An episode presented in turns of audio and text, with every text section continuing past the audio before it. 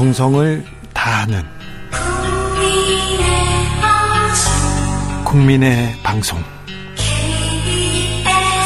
KBS 주진우 라이브. 그냥 그렇다고요.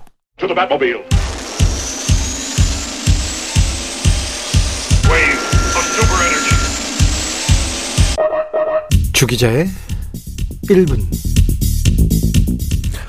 OECD에서 한국 경제를 분석해 보고서를 냈습니다.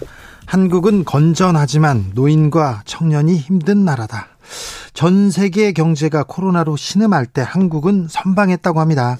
마치 코로나가 없었던 것처럼 자기 페이스를 잘 유지했다고 했습니다. 그리고는요, 한국 경제의 성과는 이렇게 좋은데 미래는 어둡다. 이렇게 말합니다. 참 놀랍다고도 덧붙입니다. 첫 번째 이유는 고령화. OECD 국가 가운데 우리나라 고령화 속도가 가장 빠릅니다. 2040년대에는 한국의 고령화가 일본을 넘어선다고 했습니다. 치명적인 건 노인 빈곤율입니다. OECD 국가 중에 최하위 수준입니다. 한국의 빈곤은 노인의 빈곤으로 이어지고 국가로부터 사각지대에 방치되어 있다. OECD는 지적하고 있습니다. 두 번째 이유, 청년 실업. 실업률은 2%대로 안정되어 있고 고용률도 나쁘지 않습니다. 하지만 청년 고용률은 OECD 하위권입니다. OECD는 문제점을 이중 구조로 분석합니다. 대기업과 중소기업의 임금 격차, 생산성 격차, 그리고 정규직과 비정규직 문제.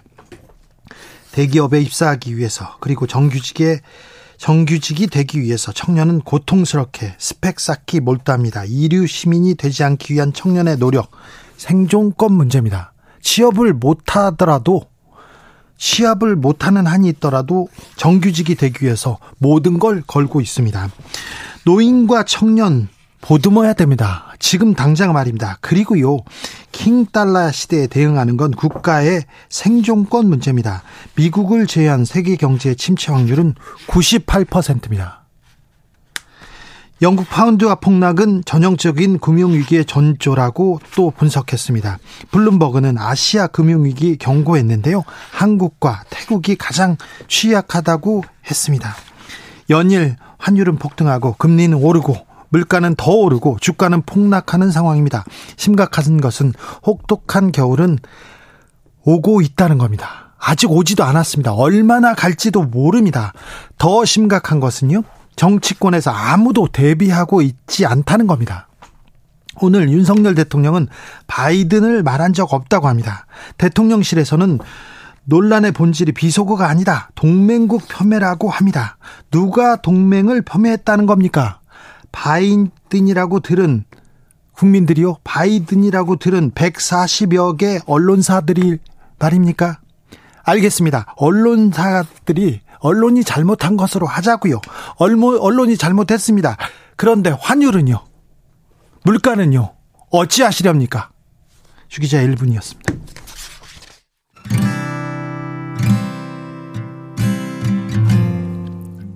내일 한희정입니다.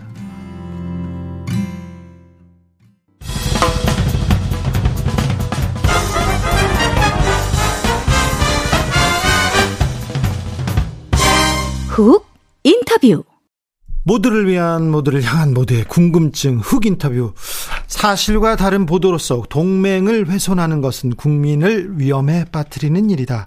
이른바 비수, 비속어 논란에 대해서 윤석열 대통령 이렇게 말했습니다. 외교적 관점에서 이 말 어떻게 봐야 될까요? 비속어 논란 뒤에 가려진 순방 외교의 쟁점들은 무엇인지도 좀 짚어보겠습니다. 문재인 정부에서 외교부 차관을 지내셨습니다. 연세대 최종건 교수님 안녕하세요. 예, 안녕하세요. 최종건입니다. 잘 계시죠? 예, 잘 있습니다. 외교관이 좋습니까? 교수가 좋습니까? 교수가 훨씬 좋습니다. 아, 그렇습니까? 예. 네, 네. 아, 지금 외교 현안이 엄청 많은데요. 그지요? 네네. 그런데 네 바이든 대통령을 만난 윤석열 대통령 이렇게 나오자마자 발언을 했어요. 거기에 비속어가 섞여가지고 교수님 어떻게 보셨습니까? 어떻게 아이고, 들으셨어요?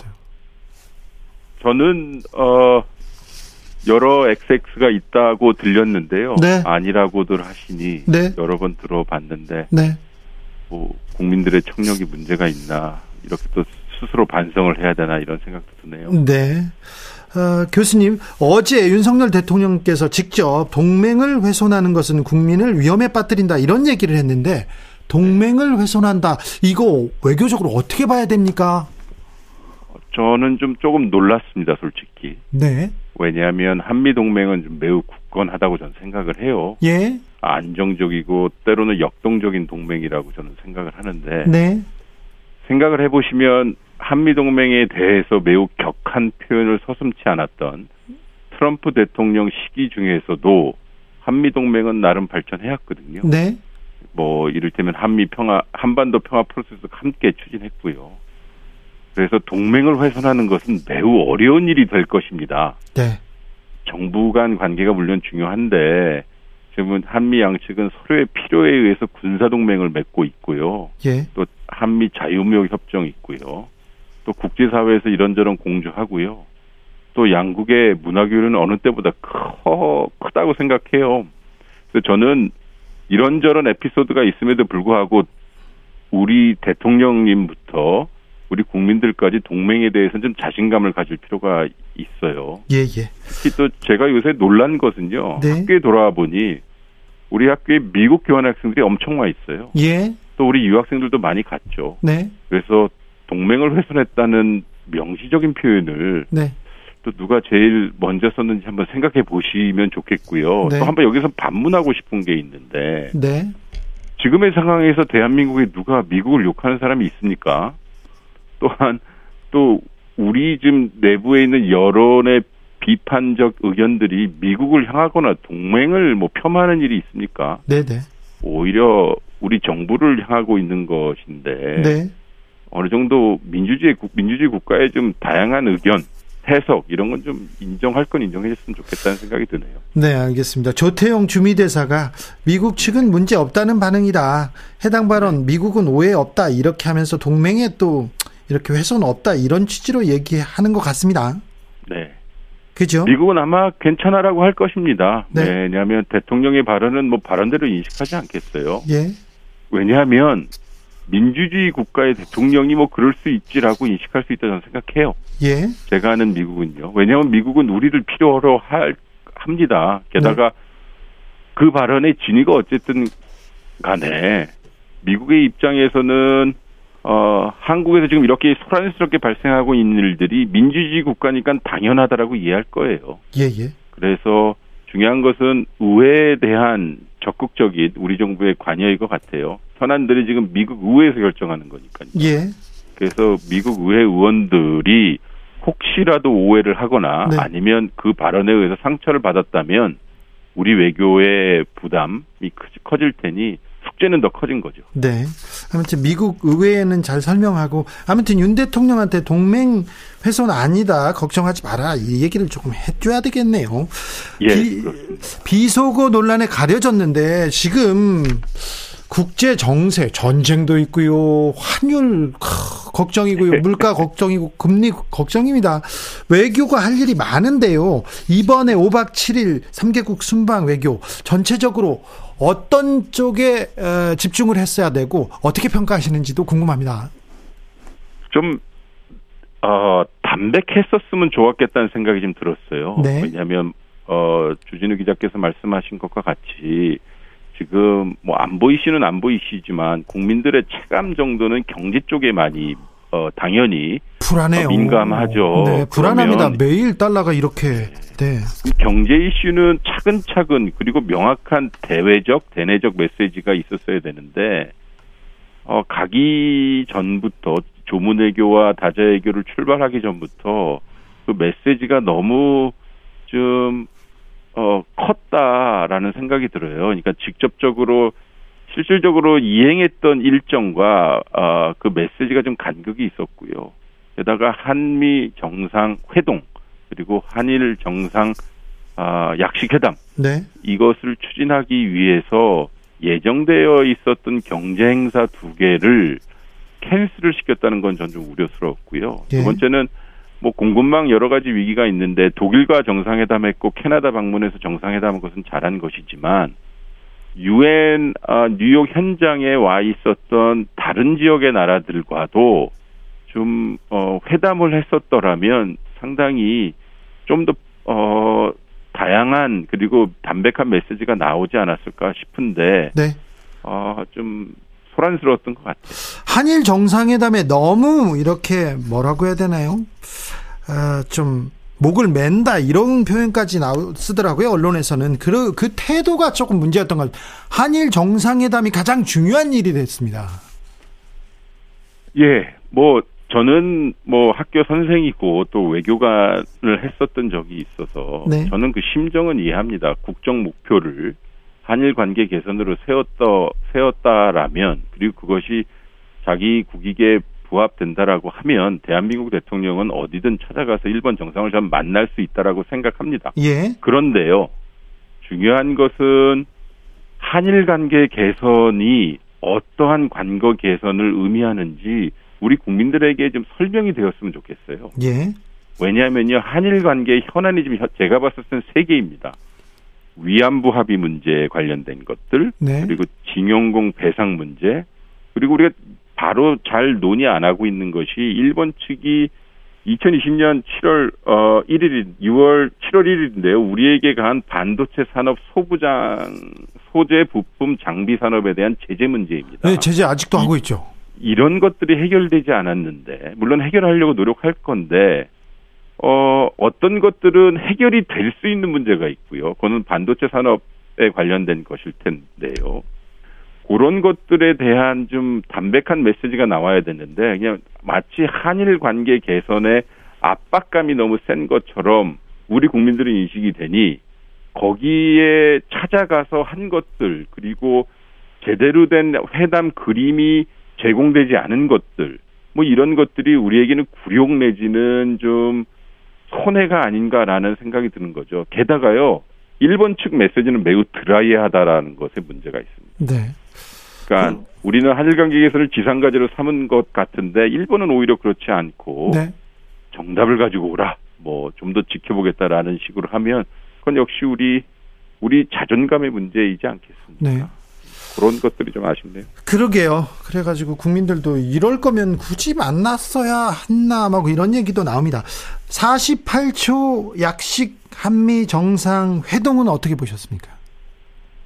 물론 뭐 양측 간의 여러 계층에서 NSC가 되었든 아니면 외교부가 되었든 현지 대사 공간이 되었든 많이 우리의 의견을 얘기했을 것입니다. 그런데요.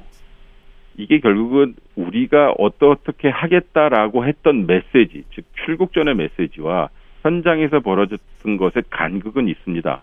즉 흔쾌히 회담을 하겠다 해놓고선 결국은 48초 만남이었다라고 하고 그리고 그것을 회담이었고 뭐 이런 식으로 프레임을 해버리니까 우리 상식에는 반하는 거죠. 네. 그렇다면 굳이 그렇게 기존의 일정을 캔슬을 하면서까지 어 48초를 서서 만나야 하는 관계가 한미 관계인가라는 것을 다시 의문을 할 수밖에 없겠죠. 즉, 어, 좀 더, 어, 양측의 실무진들이 현장에서 끝까지 두 분 정상이 앉아서 만날 수 있는 상황을 연출했었어야 됐다라는 생각이 들어요. 네. 물론 일하는 사람들 입장에서는 억울할 겁니다. 네. 여러 가지 상황이 있었을 텐데. 아, 인플레이션 감축법, 이 한국 전기차 올해만도 4천억 원 이상의 보조금을 미국한테 받았는데 이거 보조금 안 받으면 이제 한국 전기차 팔 수 있는 거야? 이런 현안들에 대한 한국 정부의 접근 접근 방법은 어떻게 보고 계신지요? 저는 이것은 조금 두 가지 측면에서 봐야 됩니다. 물론 이게 미국 의회에서 소위 급하게 처리된 것이지만 우리가 그 의회를 잘 모니터하라고 미국 대사 우리 주한 미 대사관에 여러 예산을 주거든요. 게다가 우리 산자부도 나가 있고요. 우리 정보 부서도 나가 있어서 외교부뿐만 아니라요. 미리 좀 소위 조기 경보가 되었더라면 네. 지금 우리가 하고 있는 여러 노력들이 어좀 뒤처진 감은 없어야 되겠죠. 게다가 요새 문제되는 그 대통령의 발언이 누구의 얼굴이 팔리든 간에요. 그리고 그 비속어가 누구를 향했든 간에요. 결국은 어 우리 업계의 문제가 된다라는 것을 좀 똑바로 인식을 해서 좀 조속히 좀 움직였으면 좋겠어요. 네. 음, 그것 좀 물어볼게요. 유엔에서 이 윤석열 대통령께서 계속해서 자유를 외쳤지 않습니까? 네. 외교관이 보기에 교수가 보기에 이 자유의 의미는 뭔 것 같아요? 글쎄요, 뭐 여러 가지 말씀하셨대요. 뭐 세계 시민의 연대 그리고 뭐 억압, 뭐 전쟁으로부터 자유 이렇게 말씀하셨는데요. 저는 뭐 역대 우리나라 대통령이 유엔 총회에 가셔서 사실 비슷한 맥락을 많이 말씀하셨죠. 전쟁으로부터 어, 자유롭고 싶은 나라인 대한민국. 그렇죠. 그리고 한반도의 한반도. 한반도 평화를 좀 공고히 하고 싶은 대한민국. 그리고 그것이 매우 보편적인 사안이다라고 말씀하셨죠. 예. 전 전임 대통령이셨던 문재인 대통령님도 국제사회 연대를 통해 어, 코로나 등등 새로운 현안을 해결하자라고 하는 연대 의식을 밝히셨는데요. 가장 중요한 것은 우리의 스토리를 뺐다는 것입니다. 네. 한반도의 평화가 없으면 동북아의 평화가 없고 동북아의 평화가 흔들리면 지금 우리가 우려하고 있는 세계 경제는 더 악화가 될 텐데요. 그것이 이제 윤석열 정부의 스토리를 세계에 알릴 수 있었는데 나중에 연설이 끝난 다음에 자유와 연대가 한반도의 스토리고 윤석열 대통령의 독트린이라고 하였다면 임팩트가 좀 적었다라는 생각이 들어요. 네. 결국은 우리 스토리가 없는 보편이라고 하는 것은 조금 설득력이 떨어지죠. 문재인 대통령이 그 유엔 총회에 갔을 때 그때 BTS랑 같이 갔을 때 어우 네. 한국 사람들 막 자부심 느껴진다 국격 살아난다 얘기했습니다. 그때 어, 차관님 외교부 차관님으로 제가 어, 예, 교수님 맞죠. 인터뷰할 때 한국이 세계적으로 위상이 이 정도입니까? 그랬대. 그때 네. 교수님께서 그 얘기했어요. 아무도 한국을 기다리게 하지는 않습니다. 그죠? 아, 맞습니다. 기억나죠? 예. 근데 예. 지금 너무 우리 대통령이 나가서 기다리고 막 조금만 만나고 오고 막 이렇게 좀 홀대받고 그러니까 속상해요. 아니 뭐 전임자의 입장에서도 많이 속상은 하죠. 결국은 이 원동력은 국민이나 혹은 그 정부의 국내적 지지와도 좀 연관이 되는 것 같아요. 내치와 외치는 절대로 따로 떨어져서 생각할 수 없으니 지금 순방 마치고 오셨으니 네. 이제는 어, 실질적인 성과 지금 용산에서 이야기하는 여러 가지 성과가 있었다라고 주장하시니 그것을 실질적인 성과로 국민들한테 보여줘야 되는 숙제는 더 커졌다고 봅니다. 네. 그럼... 외교는 결국은 결과이거든요. 과정도 중요하지만 예. 그 결과여서 어, IRA법, 인플레 감축법이 어떻게 해결되는지 저희는 지켜봐야 될 것 같고요. 어떠한 한일 관계가 정상화인지 한번 지켜봐야 될 것 같습니다. 외교는 결과다. 외교부는 정말 프로들만 일한다. 그리고 외교부들, 외교관들의 자질 굉장히 뛰어나다고 차관님, 교수님께서도 여러 번 강조하셨는데, 우리 외교관들. 네. 근데 불과 몇 달 만에 왜 이렇게 좀 능력을 보여주지 않으시는지 국가 안보실은 뭐 하고 있는지 사실은 대통령은 외교에 대해서 뭐 정치에 대해서 조금 모를 수도 있어요. 외교부에서 이렇게 조금 지시하거나 계획대로 짜면 그대로 따라가면 될 텐데 그런 생각도 좀 합니다. 물론 이 전반적인 골격은 안보실에서 짜는 거고요. 네. 그리고 그것을 정무라인과 협의해서 당연히 해외로 나가는 정상 일정이지만 중요한 것은 그것이 국민들에게 어떠한 메시지로 다가오느냐는 거거든요. 예, 예. 그러니까 왜 정, 특히 정상회견은 국익을 위한 것이기도 하지만 국민들에게 자긍심을 느낄 수 있는 일종의 창문과도 같은 것입니다. 네. 내가 지지를 했던 지지하지 않았던 대한민국 대통령이 자신의 국정 의지를 외국에 전파할 뿐만 아니라 그것이 반사돼서 아 우리가 하는 것이 그렇게 어 좋은 일이구나라는 것을 국민들에게 각인시키는 과정인데요. 네. 어, 잘 모르겠어요. 지금 일하는 사람들 입장에서 매우 억울할 겁니다만 제가 다시 반복드리자면 어, 하겠다고 했던 것과 하지 못한 것들이 사실로 드러났기 때문에 네. 그리고 그것이 어, 나토 방문 때와 마찬가지로 반복이 되었기 때문에 네. 이것은 컨트롤 타워를 한번 우리가 들여다볼 필요는 있다고 봅니다. 그래서 네. 10월 말인가요? 11월 초인가요? 인도네시아에서 열린 G20 정상회담 때는 이런 일이 반복돼서는 안 되겠죠. 네. 정말 이런 일이 다시 반복되면 정말 변명의 여지는 없을 것 같은데. 네. 국민들이 대통령이 외국 나간다고 하면 걱정하기 시작해요. 이것도 좀 불식시켜야 될 텐데 다음에는 잘 하겠죠. 근데요, 교수님 조문 못한 거 있지 않습니까? 영국 여왕. 네. 그거는 좀 문제 있지요.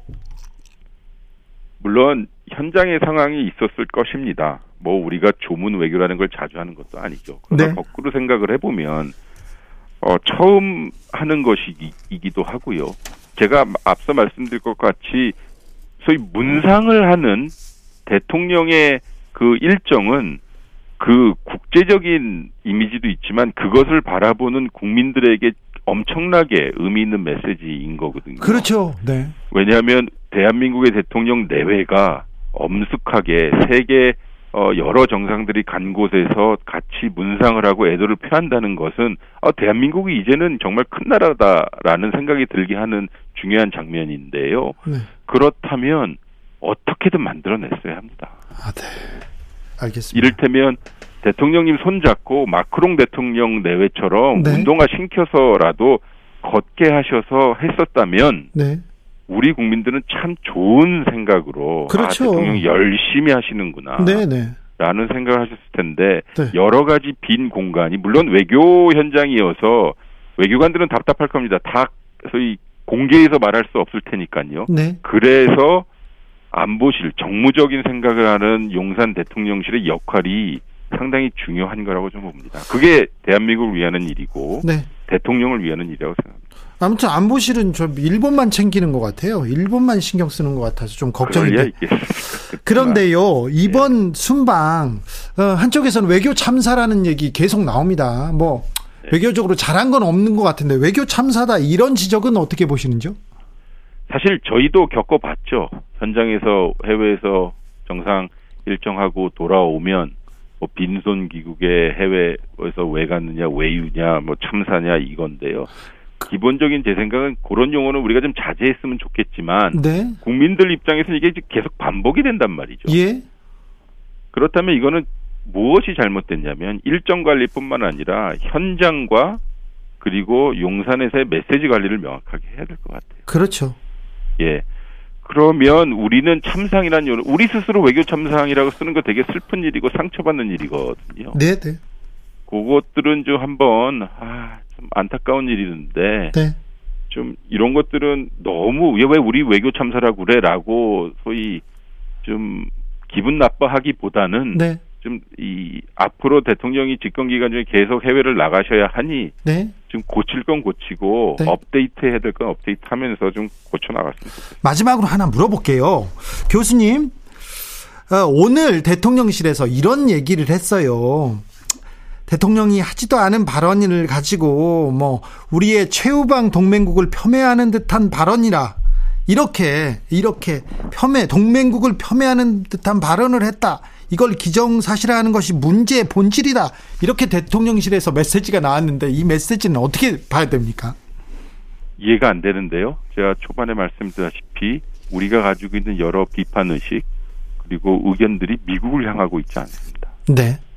그리고 정부의 외교 행위에 관련돼서 민주주의 국가의 시민으로서 정치인으로서 식자로서 코멘트할 수 있는 것입니다. 네. 침묵하게 한다면 동맹을 훼손한다라는 이름하에 침묵하게 한다면 그것이 자유와 연대에 반하는 것이라고 생각합니다. 알겠습니다. 말씀 잘 들었습니다. 네, 감사합니다. 문재인 정부 외교부 차관을 지내신 연세대 최정곤 교수님이었습니다.